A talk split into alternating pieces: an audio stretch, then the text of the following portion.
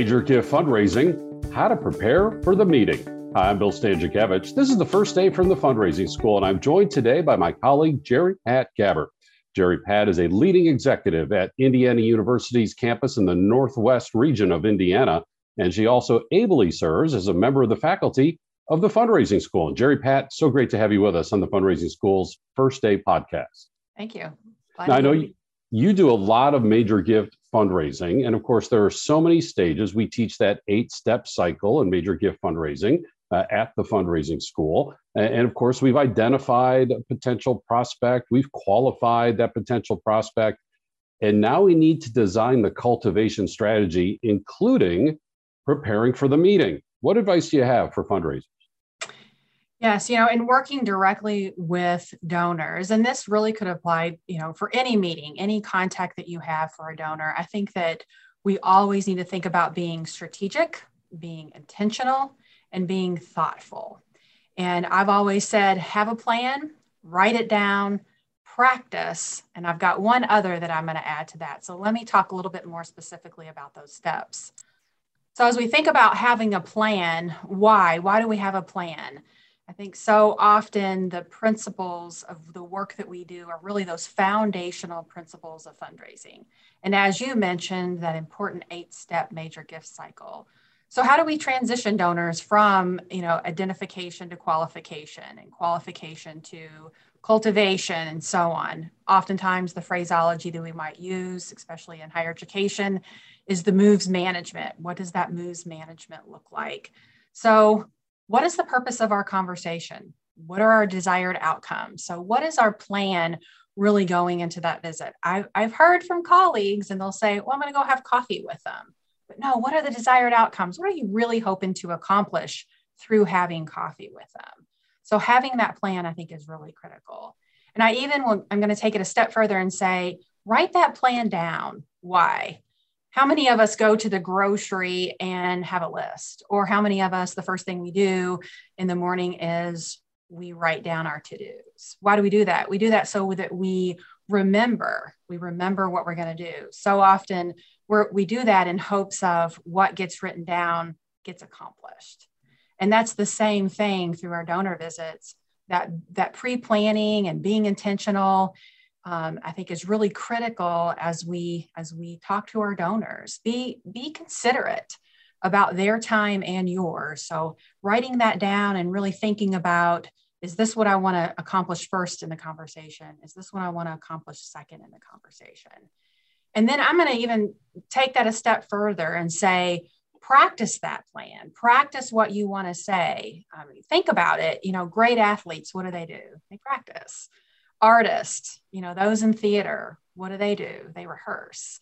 So I'm not saying don't have a canned response, not necessarily, but practice, practice saying the words. What what phrases do you want to say? And that can become really critical in a solicitation visit, for example, because our organizations may use different language around how we talk about the solicitation.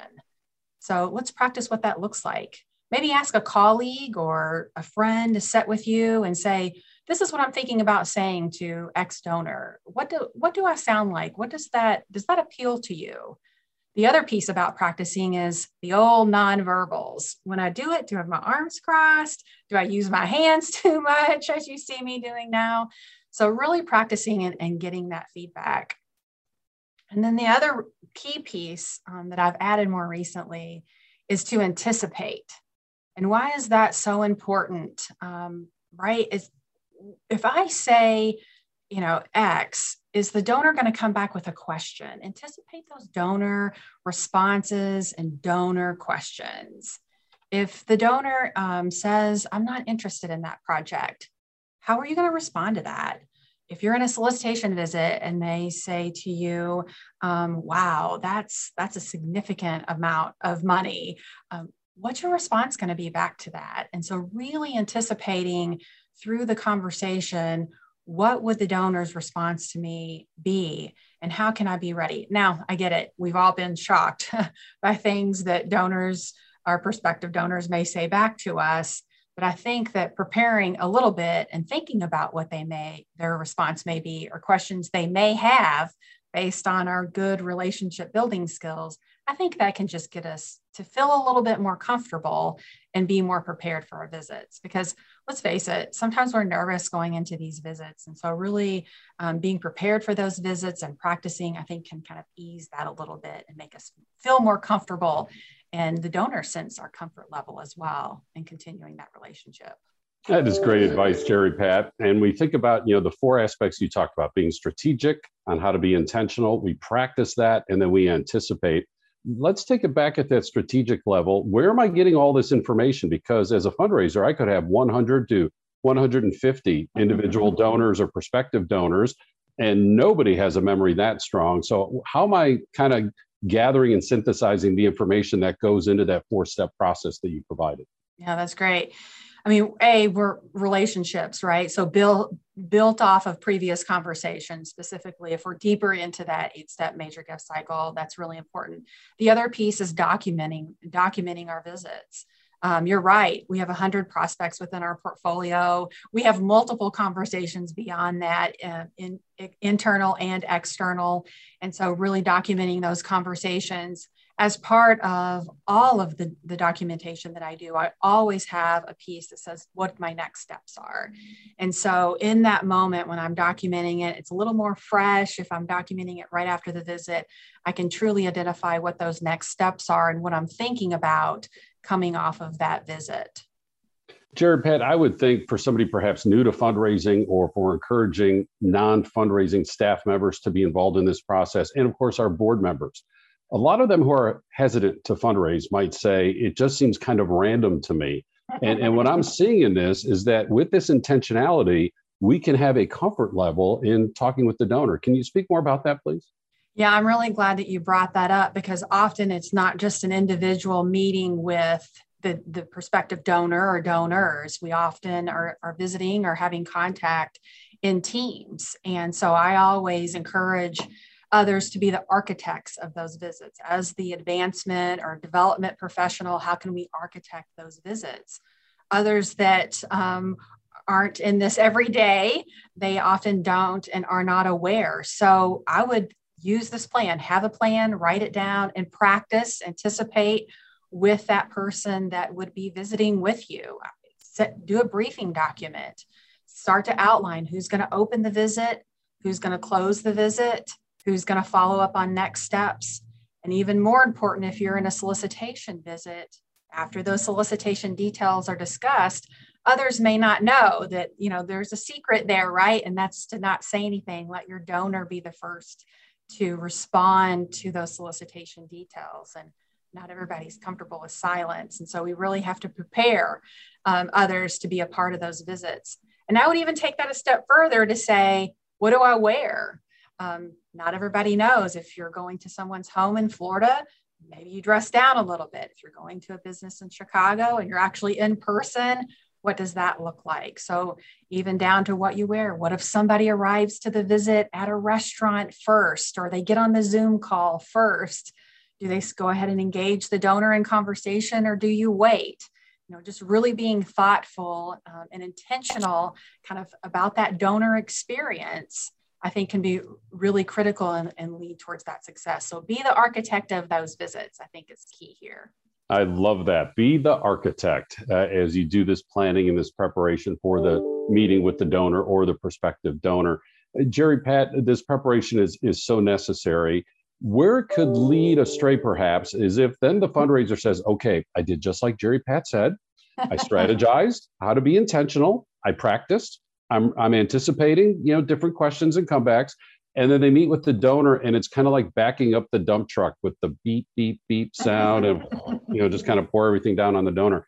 How important is it to engage the donor in a conversation, a dialogue, instead of the fundraiser just making a presentation like a monologue?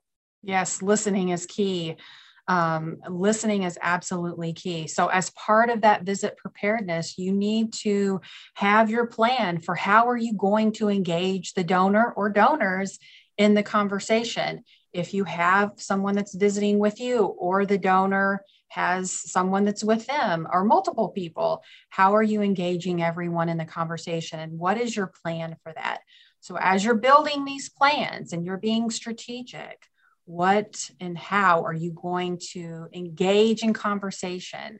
Um, I really feel strongly that listening is a key part. So, I'm, I'm constantly thinking about what questions can I ask?